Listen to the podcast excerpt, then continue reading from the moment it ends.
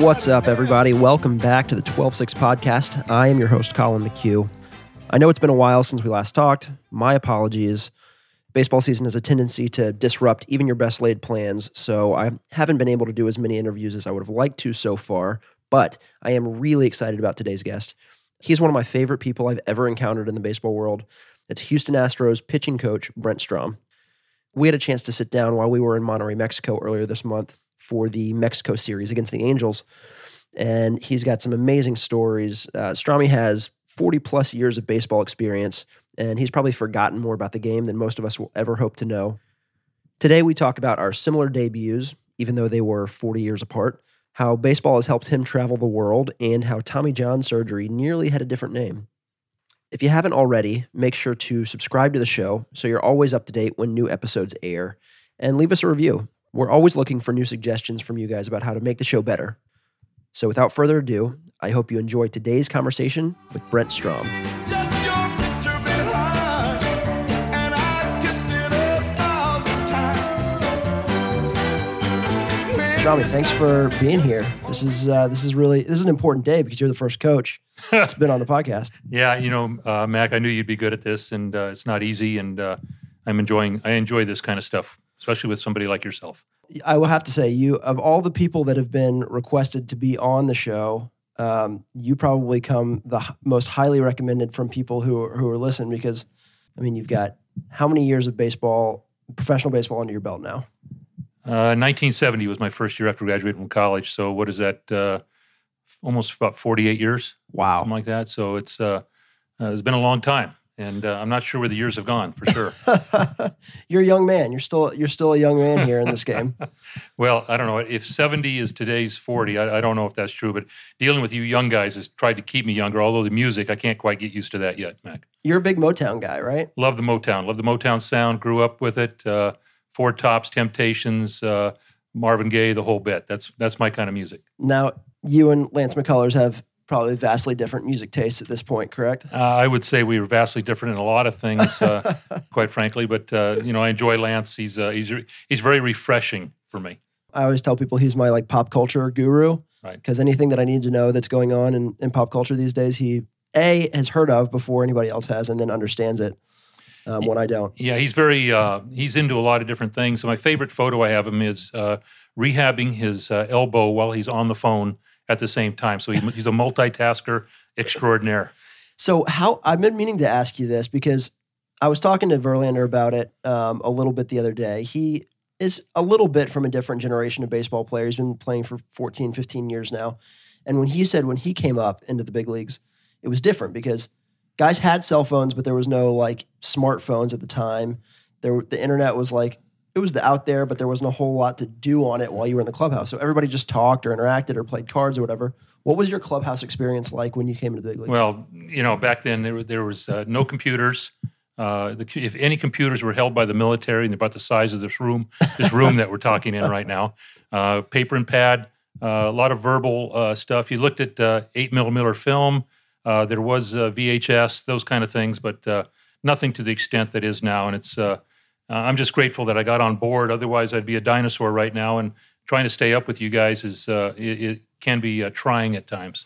But that's I feel like that's one of the things that's made you as successful as you have been at this level, uh, really in baseball in general, is because you you keep adapting and you keep yourself you seem to keep yourself open to whatever is new, whatever's on the cutting edge, um, while also having the reference point of forty years of baseball experience. Yeah, no, it's funny. It's uh, I, I tell people I, I get these. Uh, I, I got an award last year as uh, as coach of the year, major league coach of the year, and people come up and congratulate me all the time. And I, tell them two things. I say Bill Parcells once said, uh, "Writers write, coaches coach, players play." So I know where my bread is buttered. It's with the players, and I've been I've been blessed, especially the last three three years or so, to have exceptional exceptional exceptional pitchers to work with, make me look good the funny thing, the ironic thing about it is a lot of the same stuff that I'm teaching now, I taught years ago, and all it did was get me fired. and and uh, so it was almost like I was out on the gangplank plank by myself, um, talking about elevated heaters, talking about four seam fastballs, talking about the vertical game. Uh, when I was with an organization at the time, the Cardinals, that were definitely not a vertical team, they were a horizontal east to west type team. Right. Sinkers, sliders, uh, I can still remember with fond memories uh, your first game you ever pitched uh, for us at the big league level up in Seattle. Uh, that was a uh, that was a leap of faith that you took with me, and I prayed I prayed quite a, a great deal that game. I think you ended up going seven and a third, seven two thirds, eleven punch outs. Never saw the minor leagues again. Right. And, and I uh, to this day I tell that story. And uh, basically, we were facing I think seven, maybe eight left-handed hitters in Seattle, and you had come up to be a spot start guy. Boy, what a what a story for you, and and what you've done the last few years uh, has been exceptional. 19 game winner, uh, done very well for yourself, and uh, uh, one of the top pitchers in the in the in the big leagues. Well, thank you. I, I appreciate that. I was looking back at at your career when you were pitching, and I saw that you you a you were drafted three times. Yeah. Um, you went to USC, two national titles at USC. Yeah, we won in 68 and 70. Lost out to UCLA in 1969. However, even that was different. We didn't have the uh, brackets, the 64. You just had to win a regional. Right. Uh, then you win another one, and you, pretty soon you find yourself in the uh, in Omaha. Mhm. And uh, and even then, uh, coming out of the West, uh, your you know your competition was Oklahoma State, Texas, uh, maybe a team in the South. But uh, you know, then we'd face teams like uh, Harvard or something like that. And really, it was tougher to get out of our regional than it was to to win those games in the College World Series. right. And you got drafted third overall in 1970. Yeah, Correct, yeah. secondary phase. It wasn't uh, once you. They had a rule back then. If you were drafted and did not sign, you would go into a different uh, phase, and it was a secondary phase for people that had been drafted before. I think uh, some baseball people out there may remember Dave Kingman, Mhm. uh, uh, slugger, was drafted high. Uh, Jim Barr, my teammate at USC, who pitched for a number of years with the Giants, was drafted high, and uh, then I started my career uh, with the uh, with the New York Mets. as did I. So we both have that in common that we both uh, we both were former Mets. And on top of that, um, your debut with the Mets went well.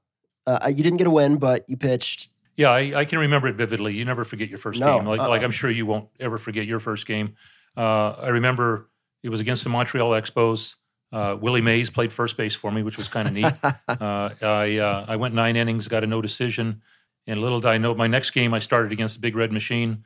Uh, I gave up a home run to Johnny Bench in the top of the second, and that wasn't the difficult part for me. The difficult part was going in, icing my arm after the game, and listening to an interview on Johnny Bench. And the question was asked, Johnny, what did uh, what'd you hit? And he says, I don't know if it was a fastball or a changeup. That was a little defeating for me at that time. But uh, you know, at least I gave up a home run to a Hall of Famer. Oh man! So we have kind of similar stories in that in that respect. That I came up with the Mets, I had a good debut with the Mets, and then proceeded to have a pretty bad next year for them, up and down between the minor leagues and the big leagues. Did not pitch well. Got traded over to Colorado, and then when I came to Houston, it was kind of that breath of fresh air. And I know you kind of uh, you bounced around from the Mets to Cleveland, and then finally to San Diego. Correct? Yeah, I, I got back to my hometown in San Diego. Um, uh, I think they were happy because I had a lot of guys that drank beer. They would come out and watch me pitch. they made some money at the concession stands. But that was that was probably the highlight of my short career.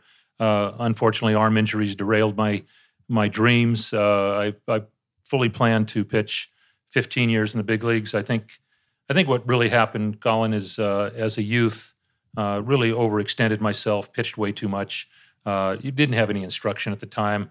And, and like yourself, I had a good curveball. And when you're a youngster with a good curveball, you like to throw it a lot. Yeah. And I and I ended up having uh, I became the second guy to have Tommy John surgery uh, and tried to come back, uh, but just uh, couldn't make it, and ended up getting into the coaching field with the Dodgers. What was it like being uh, we always we, we joke about if if it would have been how many years earlier before Tommy John it would have been the Brent Strom the Brent Strom surgery Yeah, and unfortunately, I won 22 major league games, and he won 288. So I, I think I think the Tommy John uh, surgery bodes better with the with the general public. um, but you came back you did come back from it you you pitched a little bit afterwards but there was no game plan there was no like road path or a path for how to rehab that surgery at that point was there Well, it was funny. I was talking to Jeremiah, our trainer, just the other day, and and I know what you know. I I, noticed what uh, what Lance is going through with his Tommy John surgery and the the overriding concern and and how he's being taken care of. I, I laugh about mine. Uh, you know, I had, I was out of the game. I went and had Tommy John surgery. I got in my car. I drove from San Diego to Los Angeles, had the surgery, and turned around and drove back. And that was it. me, me, myself, and I just you. and uh, that's the way it goes. There was no, uh, I think, as as I look back, there was no really uh, prescribed way to rehab in terms of now you watch Lance as soon as he came out of surgery. Uh, there was a plan to uh, strengthen and and get the arm flexibility back, and so I look at Lance now, and and his right arm looks almost exactly like his left in terms of his ability to straighten it. Now, I, for, unfortunately, to this day, I can't. Really? Yeah. And uh, Dr. Jobe did the surgery along with uh, Dr. Kerlan, I believe. Right. Um, how was your relationship with them going into it? Because I mean, it was it really was kind of an exploratory well, they- surgery still, Uh, they couldn't wait to do it. They were excited. I mean, you know, they had done Tommy John, right? uh, and uh, and so when the, I realized I uh, I was masking the pain I had had. You know, I, back then I was using ointments. Now a thing called Capsolin, which is banned right now, um, and so I would just apply a massive amount of heat on my arm just to just to take the pain away. And and uh, I, I knew I was on a slippery slope, but at the time you're in the major leagues and it's your dream, uh, you don't want to lose it. And so uh, I really didn't really have a plan. I was just hoping to hang on. Uh, unfortunately, didn't work out. But now, uh, fortunately for me, I've been able to extend my career through you guys. Uh, and you know me, I live and die with each of you guys' outings, and and want our want us and our pitching staff to be successful. And and for the most part, we have been. Yeah, we've been more than people expected. Going going back to my first year in 2014, we'd come off losing 100 games three straight years. 2014 was was it your first year there? Yeah, 2014 was my first year under Bo Porter. Uh, we won 70 games, and we were ecstatic. Oh, we were psyched. Yeah, because the year before, I think they won 40 something. Uh, we won 70 games, and uh, but we started to make some progress. You know, I I think of Dallas Keuchel as being one of the guys Mhm. uh, who was kind of a forebearer of that. Altuve was kind of coming into his own, uh, but we had uh, we had an array of pitchers, but there was there was a plan, and I knew Jeff Luhnow from the uh, Cardinal days. He brought me over, and he had a plan. He wasn't going to deviate from that plan. Part of that plan was finding you, for example, and and looking beyond the uh, the wins and losses that so many people looked at, looked at peripherals, looked at spin rates, looked at uh, the ability to uh, throw the curveball, uh, and and he did that with a number of guys, and I think uh, is obviously has paid off. Yeah, it's paid off in spades for him and for our organization, which grew from there into one of the premier organizations in baseball, our minor league system into one of the premier minor league systems in baseball. And I think that's what you guys had together in St. Louis for such a long time was the ability to just continually reload at the big league level from guys moving up. I remember when I was in the minor leagues with the Mets and you were the farm director with the um, or the minor league pitching coordinator with the with the Cardinals Right. uh, we would come through and there would just always be arm after arm after arm of guys who could just throw it coming through y'all's organization. Well, you know, when I when I came over to the Cardinals, it was kind of a, a love hate relationship. I had Jeff on my side. I did not have the current pitching coach or the, the then pitching coach Dave Duncan, well known pitching coach. I didn't have Tony La Russa on my side. I came in with a different idea of uh, elevated heaters, long toss, uh, different ways to increase velocity, uh, momentum buildup, uh, not the basic uh, get to a balance point and uh, pitch by the movements, but actually what was more important was what happens between the movements, the rhythm, the timing, uh, different things. Uh, and basically, uh, my one of my mentors, Sandy Koufax, is my favorite pitcher of all time, indicated to me at a time. He said, "You know," he asked me one day. He says, "You know who throws sinkers? A lot of sinkers. People who can't throw fastballs." and I, I watched a lot of guys that throw throw like yourself, uh, 89 to 92 with with good backspin. Uh, and it just complemented your your breaking stuff, which is exceptional.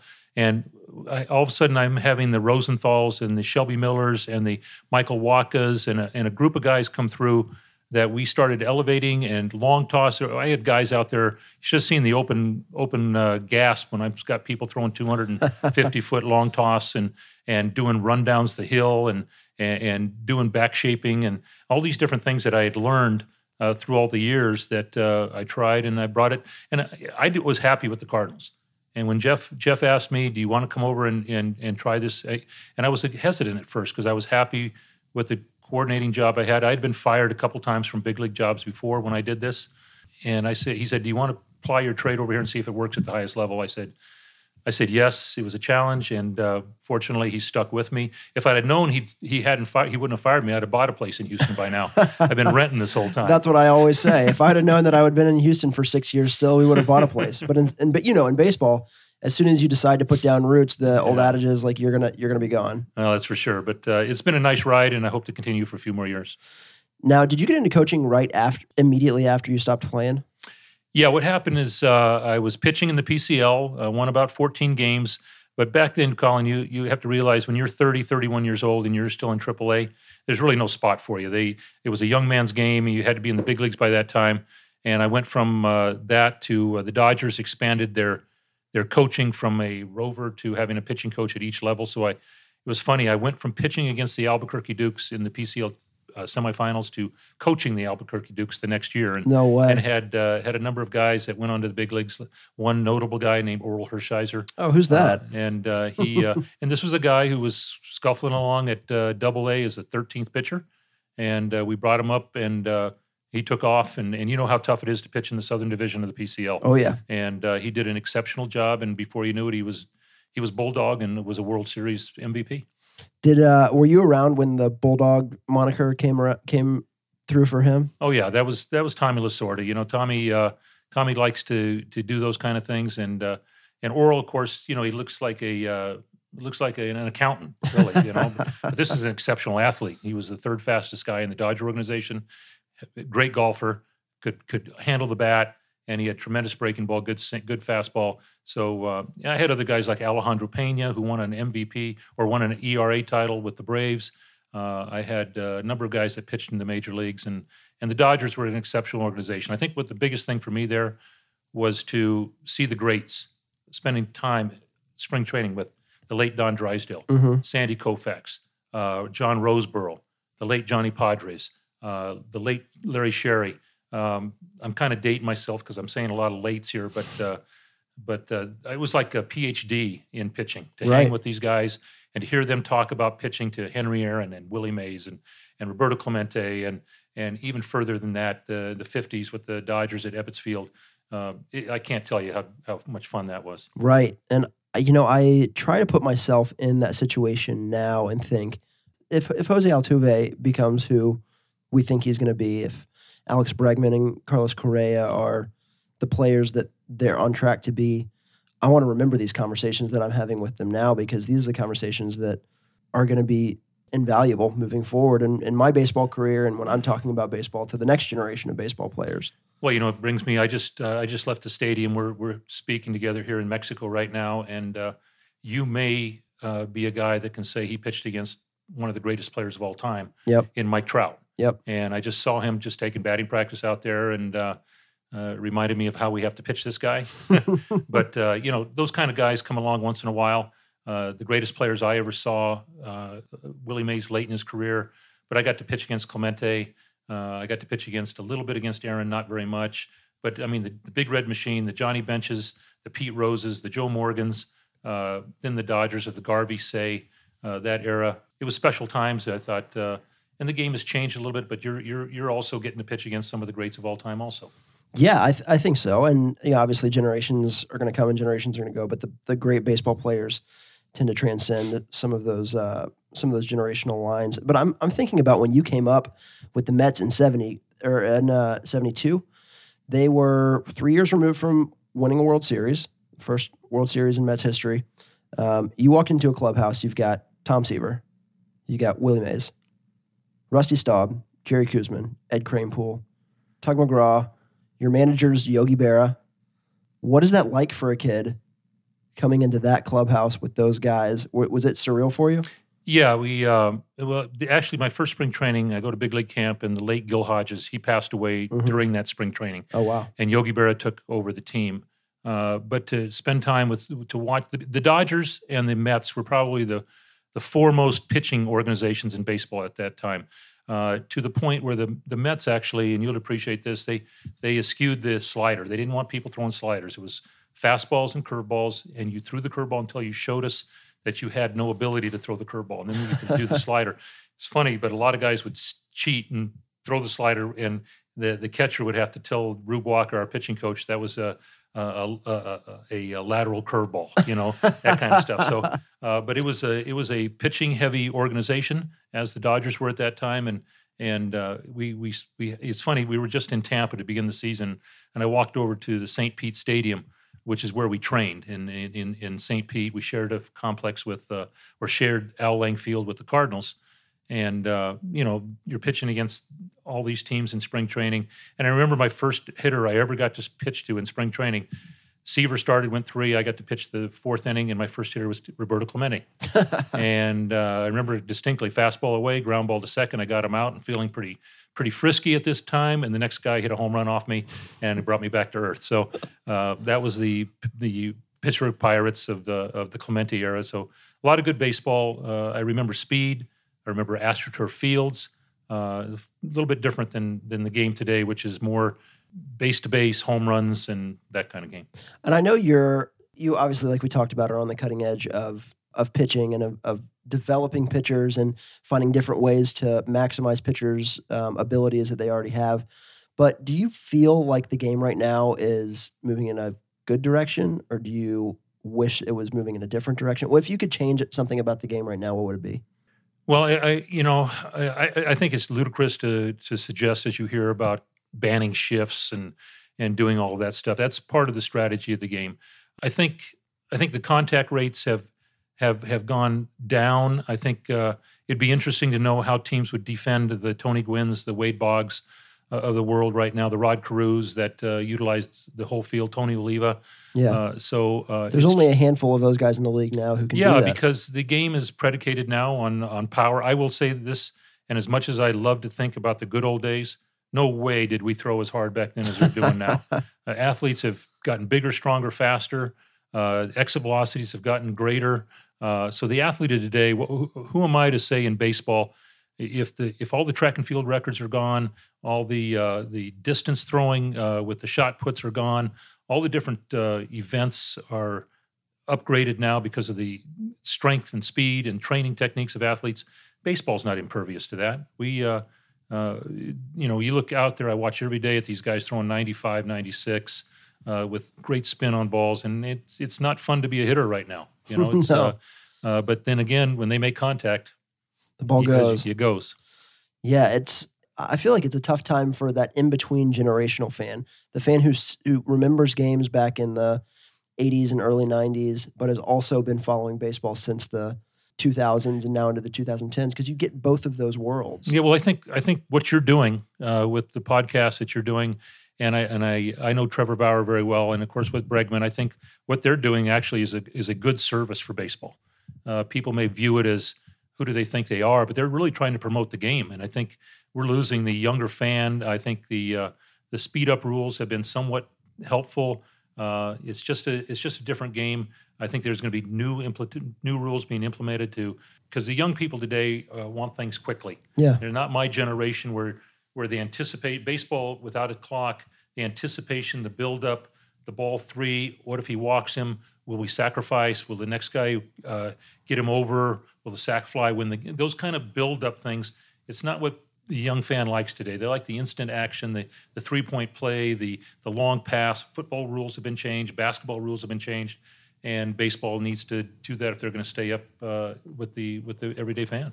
Yeah, I think you're right. And Rob Rob Manfred and his team at the commissioner's office are they are there to make this game better. They're there to try and try and figure out a way to make this game more relatable to people because at the end of the day, we are an entertainment. We are an Right. entertainment uh, industry, and we've got unless unless you're a a student of the history of baseball, the stuff that happened 30, 40 years ago, the average fan today doesn't really care about. They don't they don't really know about and they don't really care about. Yeah, you know, there's been an evolution. Obviously, someone who loves the game like I do, I I I, I, I know the history of the game. I, I, I studied it as a kid. I stay up with it. Um, i- while there's a link there, the game needs to progress and, and keep moving forward. Uh, if we don't, then we're gonna we're gonna lose the everyday fan, and and uh, it's, it's a shame. Know, well, I think one of the difficult things about baseball, quite frankly, Colin, is this is a very difficult game to play Yeah. and and people don't realize you know they they look out and they see every man playing they see a six foot pitcher they see a 5'10 hitter uh, and they kind of relate to him and they can't understand why couldn't you hit that ball or why couldn't you locate that pitch? Why couldn't you make that play? They're not six foot eight that can jump to the sky. They're not 250 pounds that can run a 4 250 or 60 they're not these athletes that we view as supernatural. They're every man. And and so the game it really looks easy when you sit in the stands. Yeah. it really does. You sit there and and, and sometimes even myself I'll, I'll i'll say god how, how could he miss that pitch Well, I know how hard it is to hit. When you're an 085 lifetime hitter in your career, you know how hard it is, especially when they spin it. And uh, so I, I have never, and I will be honest with you, I think you'll agree with me on this. I remember how hard it was to stand on that mound. I remember, I will never ever berate somebody unless they give lack of effort. Uh, for example, last night Peacock had a difficult time. I went to the mound. There was a man on third. We'd already given up three or four runs, and I said, "P, I don't even want you to think about this guy on third base. I just want you to concentrate on getting this hitter out. Don't try and pitch to save this run.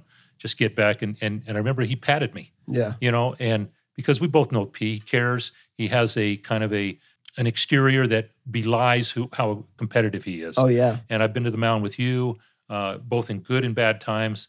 Uh, so I will never forget how difficult it can be. The best of times, or it can be the worst of times. Usually, there's no in between.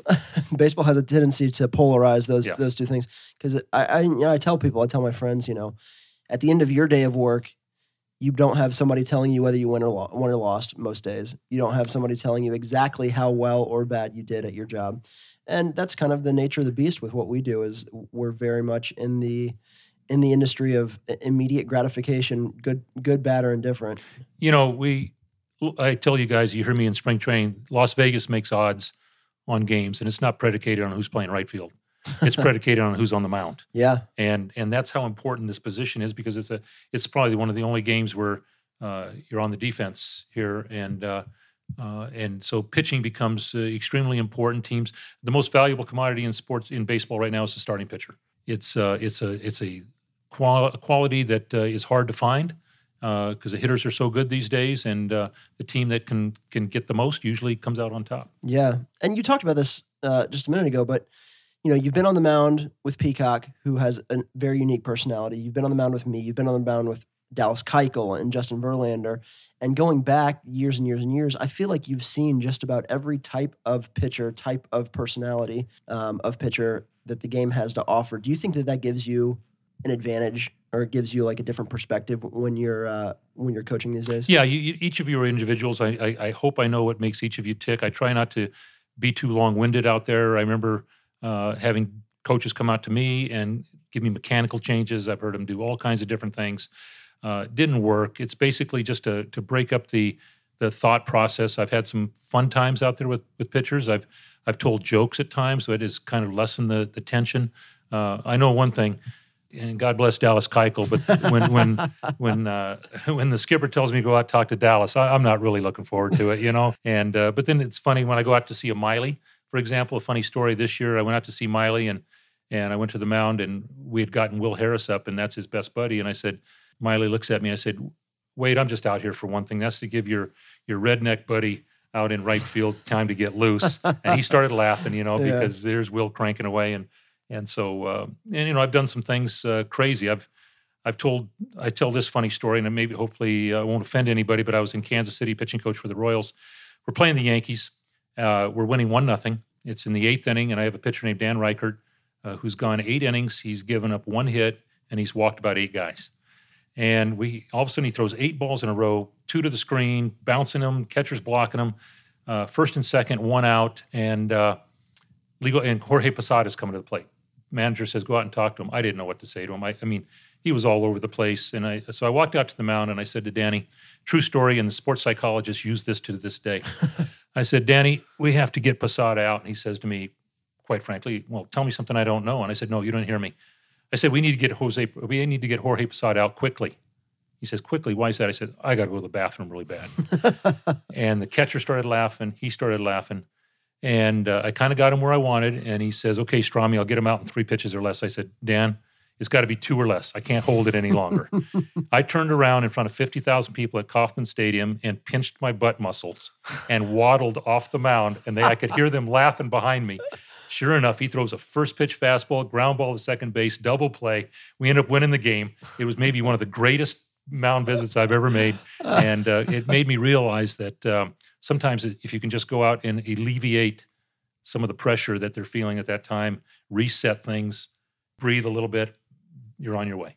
Yeah, I think people probably have the misconception that when there's a mound visit, it's usually either somebody's yelling at somebody or somebody's mad or they're or you're only just talking about mechanics. But from my experience, when you come out there, very seldom are we talking about anything extremely specific. Usually, Yeah. you're just a break. Yeah, usually what I would do with you possibly is let's say if you're missing some arm side hmm arm side fastballs, I might just say, hey, let's refocus and let's nail a let's nail, nail an extension side fastball. Okay, kind of give you an idea that uh, I need to get through this pitch because then I know that would clean up your breaking ball, that would clean up your sweeper, that would clean up your changeup, it would clean up a lot of your different pitches. So when you talk in terms for you young pitching coaches out there, instead of internal type things, talking external. Let them refocus on that, and usually that uh, delivery will take care of itself. It is really difficult to repeat the deliveries time after time. Uh, the body is too complex to think that you're going to. It's almost like a golf swing. It's just never. It's never the same, Yeah. and uh, you just hope that your misses, because you're going to have misses, you aren't aren't uh, aren't great, and that you're that you have more hits than you have misses. for sure. I will say this: you have this, uh, you have the ability. I, I talk about a key ring all the time, where I've I have a key ring that's got I don't know maybe 30, 40 keys on it, and every day when I'm out there on the mound, I'm having to try a key in the lock and see if this one's working today. If that one, all right, we'll move on to the next one. All right, and but they're all trying to open the same door. They're all trying to get you back to where you're supposed to be, into that clean delivery, that repeatable delivery. But has that always been a passion for you? The the mechanics of pitching has that been something you've been Well, I- interested in forever? I think that uh, I think with myself uh, shortening my my career with the Tommy John surgery really kind of led me down the path of trying to figure out what causes arm problems, what uh, what can we do, and I and I'm closer now than I've ever been. There's some stuff that I'm working on right now that uh, I don't even know if ASMI and uh, other doctors realize in terms of uh, arm action and the way the body wants to move and things like that. So we're we're trying to quantify that right now, and one of these days we'll we'll put together a study that that hopefully will put uh, Tommy John out of out of business. You know, it's uh, Yeah. uh, but I, it, I, I, I, it pains me to see young kids hurting their arms like they do. Um, uh, and I don't think I've always made a statement. I don't think any coaches intentionally try and hurt pitchers. I just think it's a lack of knowledge, Right. uh, workloads, and things like that, where they're asking uh, youngsters that aren't strong enough. You know, Nolan Ryan pitched 46 till he's 46 years old.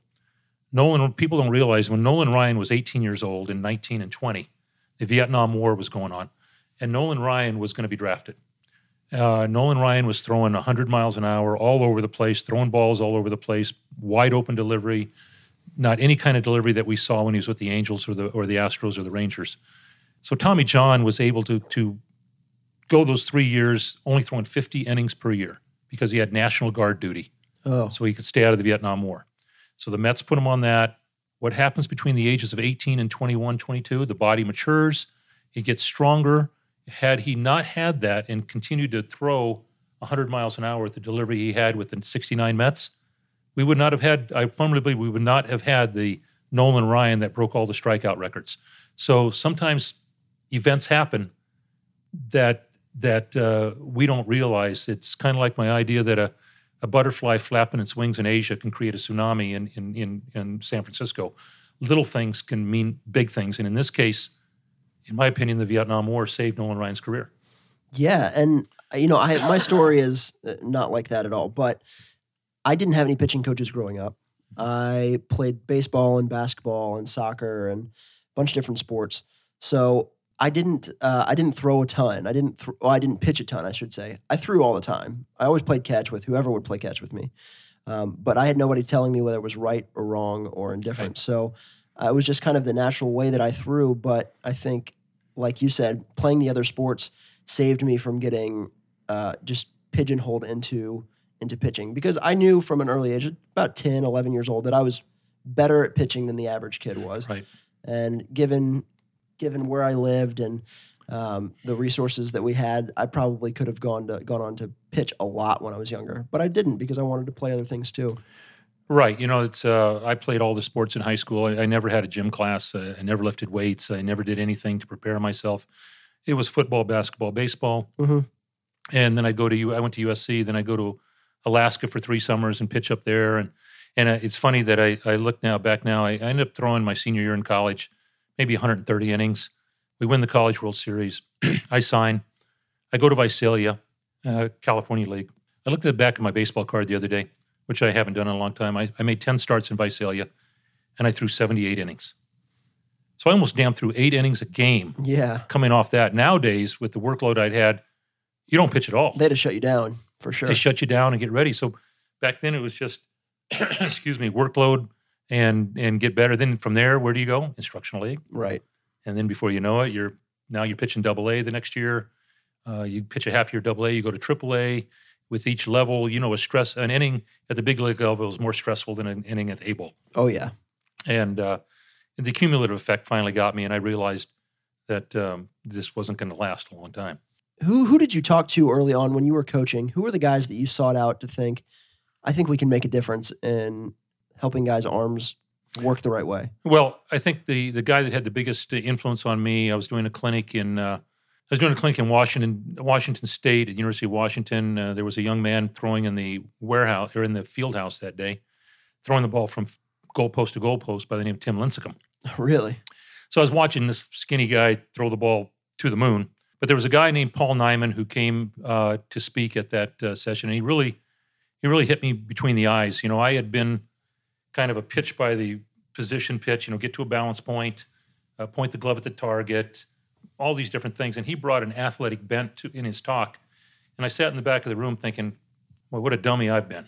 You know, and you think to yourself, I wonder how many pitchers I've I haven't given the best information to. And I delved. This was about the year 2000, and I delved into this uh, this idea of seeking out the the best teachers in terms. And I I actually went to. I studied uh, cricket throwers. I studied. Uh, uh, I studied javelin throwers. I studied rotational type people like discus throwers and shot putters and and how they rotated the torso. And I started to piece these pieces together. Got some things wrong. Reevaluated. Went back. Always knowing that I I don't know what I don't know. Right. And uh, I think even to this day, I'm still picking up stuff that uh, that I, I it hits me that I I should have realized it, and I have to go back to the basics sometimes because you can sometimes not see the forest for the trees. You look at this picture, and so I go to hitting people. I'll say, "What do you see with McHugh? What do you see with this? Is there tipping going on? What do you see?" So I seek everybody out. I feel like at this point you've got a, you probably have a reference book in your mind of pitching philosophy and pitching keys or mechanics to go through. So when a young kid is coming up through the organization and you see him, does something, can you tell within the first bullpen a guy throws that I see something that we, we need to make an adjustment here with? Yeah, no question. Um, there's uh, and there's key things you look for. You look for timing, you look for rhythm, you look for where where the arm is at foot strike, um, what the front side glove is doing. It's like the other day Lance was throwing, and uh, he was doing his rehab, and he says, "How my arm stroke look?" And I said, "I'm not looking at your arm stroke, Lance. I'm looking at your front side glove. That's the key thing for me. Your arm basically is." I tell them that the arm is really brain dead. It's going to follow the path of what the body does and what the front side does. Its basically purpose, basic purpose, is to hold on to the ball. Mm-hmm. And so uh, we talked a little bit, of, and I think, I think you know, I looked at Lance as a young pitcher coming up, and and I kind of predicted that he would he would have issues. Okay, it was just how long could we hold on with this gifted gifted pitcher, and he helped us win a World Series, I mean, time. he was in, he was incredible. And but you knew he was. I could sense he was going through the same thing I did. So if we can clean up this front side glove, I think he's going to be very healthy for the next ten years. Uh, he, he's got the ability to he's got the ability to go out and be an elite pitcher for for a long time. And I think that now with now with how uh, how well Tommy John has uh, how efficient it's gotten and how efficient the rehab has gotten, and now you've seen so many guys be able to come back and be as good, if not better, than they were before after Tommy John surgery. It's got to be somewhat rewarding to to look at that and see the history that you played in that and say, you know, I, I think that we have come a long way in that terms. Yeah, it's funny you should bring this up because I was eating lunch today with our uh, one of our team doctors, and we were talking about the Tommy John surgery. And I asked him a series of questions. I said, uh, "Do you guys come back with the same velocity? What if you have two Tommy Johns? What's the situation here?" And what's and it, and I knew what he was going to tell me. He says the reason guys come back better from Tommy John, quite simply, is they work harder. Yeah, They work out harder. They do things to prevent it again. If they did after Tommy John, if they did it before they ever got it, there'd be less Tommy Johns. Yeah. All right. So let's talk a little bit about you outside of the baseball world because you're an extremely interesting person. Um, we've gotten to know each other really well over the last last six years. Uh, I think what we both enjoy is traveling, and you've traveled a lot of places in the world at this point. Yeah, I've been uh, I've been fortunate to do a lot of clinics in Europe. My wife and I enjoy going. We go every year. Uh, I promote baseball in Europe. I do clinics, and basically I'll do a clinic for three days, but I do it so that my wife and I can head out and explore uh, places that we had not seen before. My my joy in life, for example, we go to you know when we stay in the hotel there in Seattle, caddy corner to that is a um, Barnes and Noble. hmm My idea is to go in there, get a cup of coffee, sit down with a guidebook, and and map out a trip. You know, Oh, sit yeah. in a soft chair. And I know yourself, you you your wife and and your little baby actually made an extensive trip to Europe. And of course, when I found out about that, just like with Tony Kemp this past year, went to Europe. I'm, I love hearing where you guys go, what you've seen, places you've stayed, things like that. This next uh, this next winter, Carrie and I, I'm doing a clinic in Budapest. I've never been there before. Uh, then I'm going back to Italy in January. Uh, so I've done clinics in every country in Europe, uh, outside of uh, Portugal, I think, and we visited Portugal, which I loved. Uh, but I've been all the Scandinavian countries. Never been to Russia, but all the European countries I've been in. I'm kind of venturing my way into Eastern Europe a little bit. Czech, Yeah. Czech Republic, I've done clinics there. But going to Budapest, which is supposed to be an exciting city, I'm looking forward to that. And then I, I have to figure where I'm going to go from there. And I love just to, you know, it might be a trip down the river going back toward uh, Berlin, let's say, or something Yeah. like that. But I actually, one of the great trips I took was I went to, um, I went to East Germany prior to the wall coming down. Really? And so I was in Sweden. Uh, I came I came south.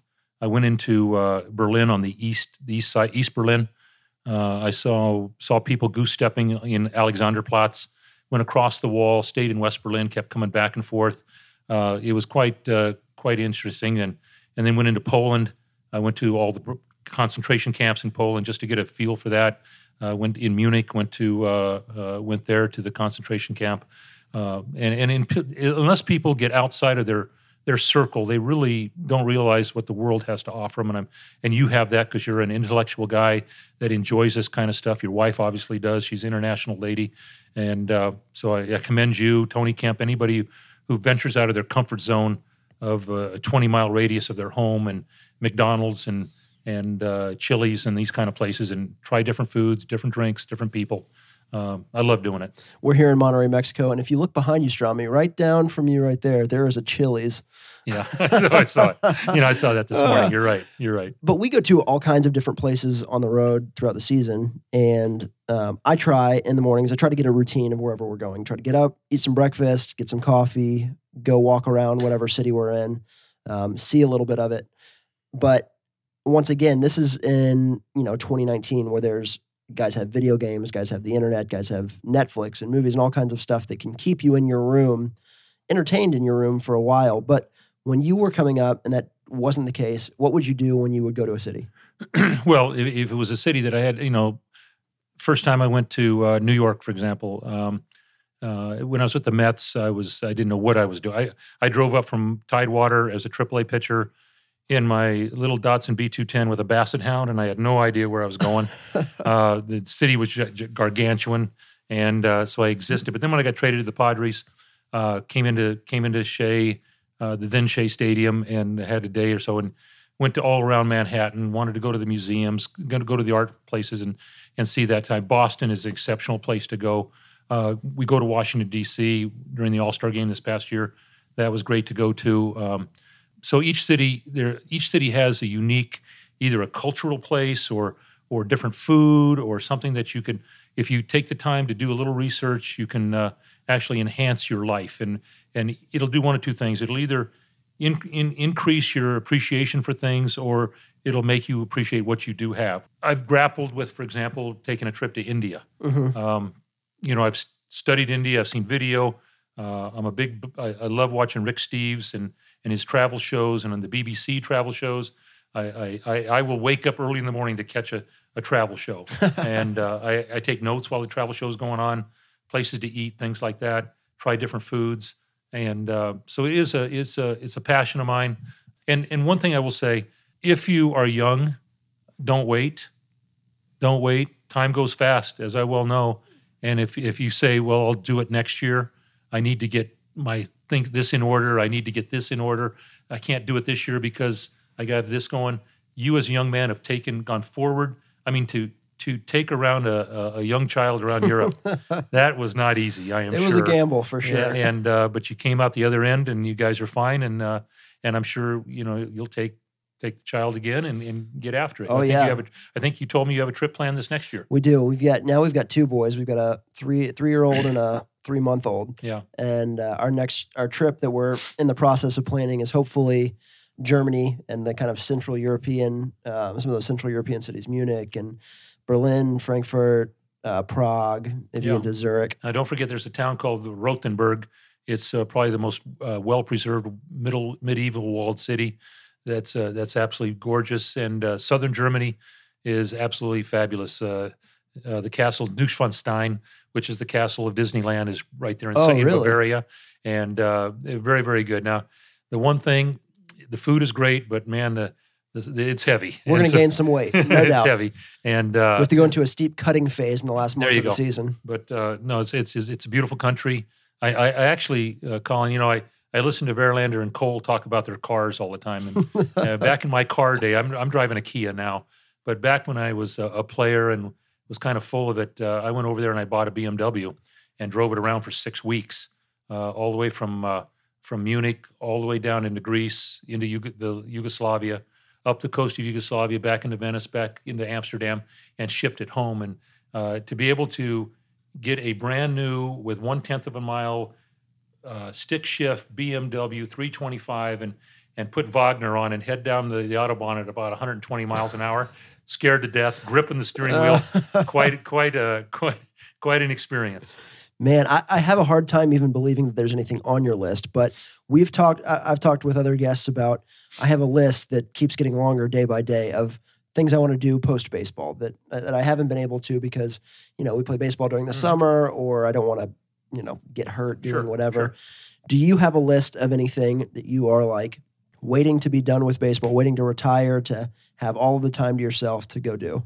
Or have yeah, you done there's a couple things. I, I, you know, I when I got done playing, I was able to ski, so I, I've done this, the skiing route. Uh, I still play golf.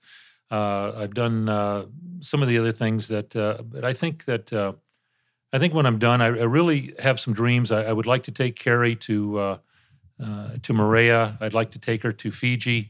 I'd like to really. One of my dreams is to spend a week in one of those over over the water bungalows that you see advertised. You know, oh that's, yeah, and and I really want to do it without letting Carrie know about it. I just want to tell her we're getting on a plane, and here we are, and let her be surprised. She loves the water, she loves to swim, and I think that would be a joy. And then, of course, you know, not having had children in my life, I've I've had nothing but dogs my whole life. I'm a big animal lover, a big dog lover.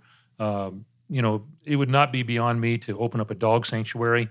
Uh, we both Carrie and I are are big uh, big animal lovers, and uh, big advocates, yeah, and, oh, and I love them, supporters. and, I, yeah. and you know, I just, you know, I see, I see, uh, and I know people see, but I, I think, I think the Lord put God, put dogs on this earth to to help human beings. I really do, and uh, you know, it, it's it's a trite comment, and it's it's not to make light of anything, but if you think about what God is spelled backwards, it's dog there you go. you know and uh and again i kind of get a little emotional when i think of uh, of, of of dogs because they're i come home after in the end of an, after a tough game and they're really happy to see me so they bring me a lot of joy and a lot of smiles Yeah, and they don't care what the what my ERA is That's or, for sure. or what our win and loss record that's for is. sure that's for sure yeah, that's what I, that's why I like having uh, young having young kids. When they get older and they start understanding wins and losses and statistics, I'll have to explain to them um, about wins and losses and Right. how good or poor I was doing. But well right think now they don't care. I think at this point in time, you can rest pretty assured that uh, when all's said and done, and, and you take the uniform off, you will look back and uh, be very proud of, especially from where you came from and and the struggles that you had. Uh, you know, it's. Uh, I mean, you can go back and and look at your time uh, with uh, with the Mets, uh, with the Rockies, and uh, turning this thing around. I mean, it's. It- it's not easy to uh, get beaten down and to keep your head up and keep going. We have a number of ki- guys on this team. Will Harris, for example, is a prime yeah. example For sure. of this happening. He wasn't given anything. Um, Wade Miley's been beaten up, and he's come back here. He's enjoying his time here. There are very few Verlanders and Coles right. that are out there. It's usually made up of a group of guys that that uh, who's who willed their way to finding the, the their place in this game, which is an elite group. And and Collin, I will tell you, there will never go a day will ever when you get to be my age, you will still remember the day you pitched in the big leagues. Oh yeah. It will never leave you. I know you're you're, you're a family man first. a faith-based person uh, along with your family, and then baseball is third. Uh, but you will never forget certain instances of uh, winning the World Series and and and and being able to call Charlie Morton a teammate or or uh, Lance or or anybody that you've run into that's uh, even somebody who may not have been with us for any period of time that that you gravitated because you're very personable, you're very intelligent, you're very smart, and uh, and you understand what how fleeting this this game can be. Yeah, the people in this game are the th- is the thing that uh, always always brings me back. No matter where you're at or or what you whether things are going well or going poorly, the the guys the guys in the locker room, the the people that you meet in the front office, the people that you meet in the clubhouse, um, those people they're kind of they're the lifeblood of this game, and, Right. and they're the people that keep this game going. It's yes, what we do on the field is the thing that's shown on TV, but there's so many things that go on in the background, that go on in the clubhouse, that go on behind the scenes that kind of prop us up and make us who we are, and and those people are some of the most amazing people I've ever met. And like you're like you're saying, I'm sure you have so many people in your memory that you've played with or played alongside for for all of those years or coached alongside as well. Yeah, for sure. It's a it's a it's a relatively small fraternity, uh, but you know even even when I talk to players that played that never made it to the major leagues and and uh, and they speak in kind of not they don't they, they speak in almost defeatist terms. Uh, well, you know, I only played double A, or um, and I, I say to them, you you realize that of all the people that played baseball, you're in the top one percentile of people out there. You should be very proud of, of, of the level you got to, the fact that you were able to compete in a very difficult game. Uh, the fact that you didn't make, make it to the big leagues could have been circumstance, it could have been timing, it could have been anything. Think about yourself. Had Oberholtzer or somebody not Oh yeah, uh, had had we had a a, a five man rotation that year that was dealing and and there was no openings and and Collin McHugh may have been a, a pitching in AAA that year. Oh, you know, yeah. and and so opportunity presented itself, but what you did, you seized it. You seized it, and that's that's why each of these minor leaguers that we have, I stay on top of the minor leaguers. I just talked to a couple today uh, that sometimes maybe are struggling at that level, and they think the major leagues look so far away. Um, really, if you just keep grinding and and, and if, if, you know if it's meant to be, it's meant to be. Yep, I was talking to I was actually talking to uh, my therapist this morning, and we were talking about the idea of uh, of humility in baseball. And baseball has a way of humbling you um, over and over and over again. It's a pretty a pretty humbling game, but we were talking about the idea of earning something versus being being lucky. Yeah, and we were saying that there really it, it's both and. You can both have worked for everything that you've that you have and everything that you have has been given to you and it's it doesn't have to be one or the other it can be both and i think that's that's definitely the case in my career Well, you've been given certain gifts. Uh, it's up to us to utilize those gifts to the best of our ability and to not squander them. Uh, and I think, uh, you know, yourself, you and I have both seen players that have been given much better gifts than we have, oh yeah. And and and they get squandered somehow, whether it be through um, decisions that they've made, off-field decisions, uh, on-field decisions, anything that uh, might curtail it, and and uh, nothing's guaranteed, and so you want to give yourself the best chance to be as successful as you can in whatever field endeavor that you find yourself that you enjoy. Uh, obviously, you and I both enjoy this game. You know, it reminds me of the book. Uh, Jim Bouton wrote a book in 1970. I was just out of college. I went to the Cal League in Visalia. Uh, started to get beaten around a little bit, you know, and and I read this book, and in the last line in Bouton's Ball Four, read all these years. I thought it was me holding on to the baseball, when in reality, it was the baseball holding on to me. And that line has stuck with me. And I said, boy, if that's not the truth, I mean, you, you, I wake up thinking about it every day, uh, and it's uh, it's just a joy to be involved in it at this level. And w- I'd be just as happy if it wasn't the major leagues. It's, baseball's baseball, whatever level it is, and and and uh, it's a beautiful game when played well. And uh, and uh, I love this game. yeah uh, it shows it shows and everybody that's been a pitcher or a coach underneath you would say the same thing that uh, there's no doubt that you care. There's no doubt that you Yeah. um, care about them care about the game care about care about making making this place a better a better place than when you when you got here. But i have one more question and then we will uh, we'll be done. But um, if you could give one piece of advice to a coach young coach that's coming up in professional baseball right now what would it be? Uh, I would say to a young coach coming up, do do your research, uh, be prepared, uh, treat each individual, se- each per, each pitcher as an individual separately. Uh, do not pigeonhole and have one philosophy for all, because not uh, one shoe does not fit all. Uh, but just be prepared for. And and the biggest thing is if you don't know, try and find out. Try. There's a lot of information out there, both good and bad. Talk to people. Develop a toolbox for your your coaching that will allow you to deal with different personalities, different styles, uh, different pitch shapes, any whatever the case may be.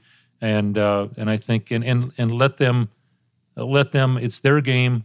And the biggest thing I would say to them, really, now that I think about it, allow them to become their own best, their own pitching coach. And your job as a coach is to maybe shorten the, the cycle a little bit if they get off track, nudge them back onto the railroad track, but let them be the guy that is going to what they feel, what they know, and and let them ride that as far as they can. Yeah, we've done that plenty of times, me and you. We've had Yeah. good talks on the mound. We've had yelling matches each other on the mound, but I am grateful for all of them. Stromy, thank Yeah. you for being here with us. I appreciate it. My pleasure, Collin. This is uh, you know I think the world of you and your family, and uh, and we're gonna, we're going to continue this uh, this quest uh, for a few more years together. I hope. I hope so too. All right, everybody, thanks for being here. Thanks for listening. We'll come back to you soon.